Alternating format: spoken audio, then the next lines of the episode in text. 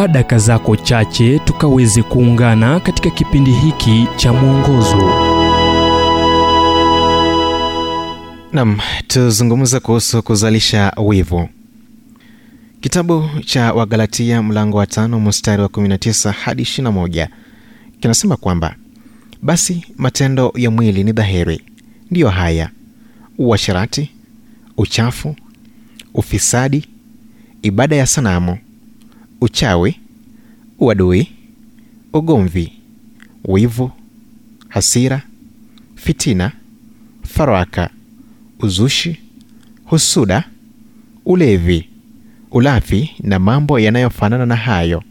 Katika hayo nawaambia mapema kama nilivyokwisha kuwaambia ya kwamba watu watendayo mambo ya jinsi hiyo hawataurithi ufalme wa mungu wakati mmoja mchungaji akizungumza na wachumba ambao walikuwa wakikaribia kuoana alitambua kuwa kijana huyo mdogo wa kiume alionekana kuwa aliyepagawa na upendo wa binti huyo.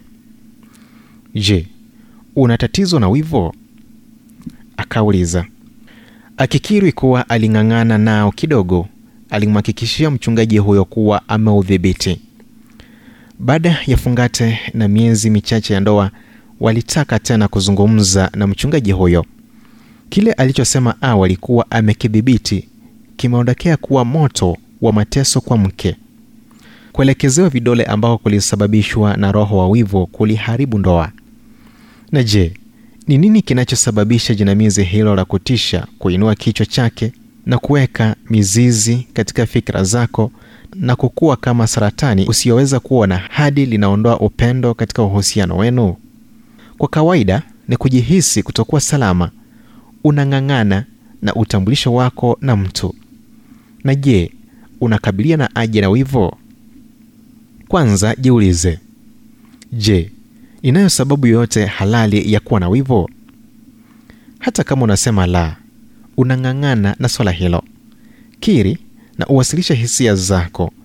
Jinsi unavyoifanya inaleta utofauti mkubwa ipo hatua moja zaidi unayofaa kuchukua na hiyo ni kuomba bwana sina sababu ya kuwa na wivu na hili linaua uhusiano wangu na mtaja huyo mtu ninaitoa kwako. Ichukue na unipe amani na tumaini. Na unapofanya hivyo tabia yako hubadilika hata bila mwenyewe kugundua. Unaondokea kuwa mtu wa kuvutia mtu wa kutamanika na kuheshimika wivu unapoondolewa na nafasi hiyo kuchukuliwa na tunda la roho wa mungu likifanya kazi kutoka ndani ya moyo na maisha yako inashangaza jinsi jua linaangaza kupitia wingu jeusi la wivu na kukufanya mtu ambaye mungu anapenda uwe. Ujumbe huu umetafsiriwa kutoka kitabu kwa jina strength for today and bright hope for tomorrow kilichoandikwa naye dr harold sala wa guidelines international na kuletwa kwako nami emmanuel oyasi na iwapo ujumbe huu umekuwa baraka kwako tafadhali tujulishe kupitia nambari 722331412 ni 0722 331 412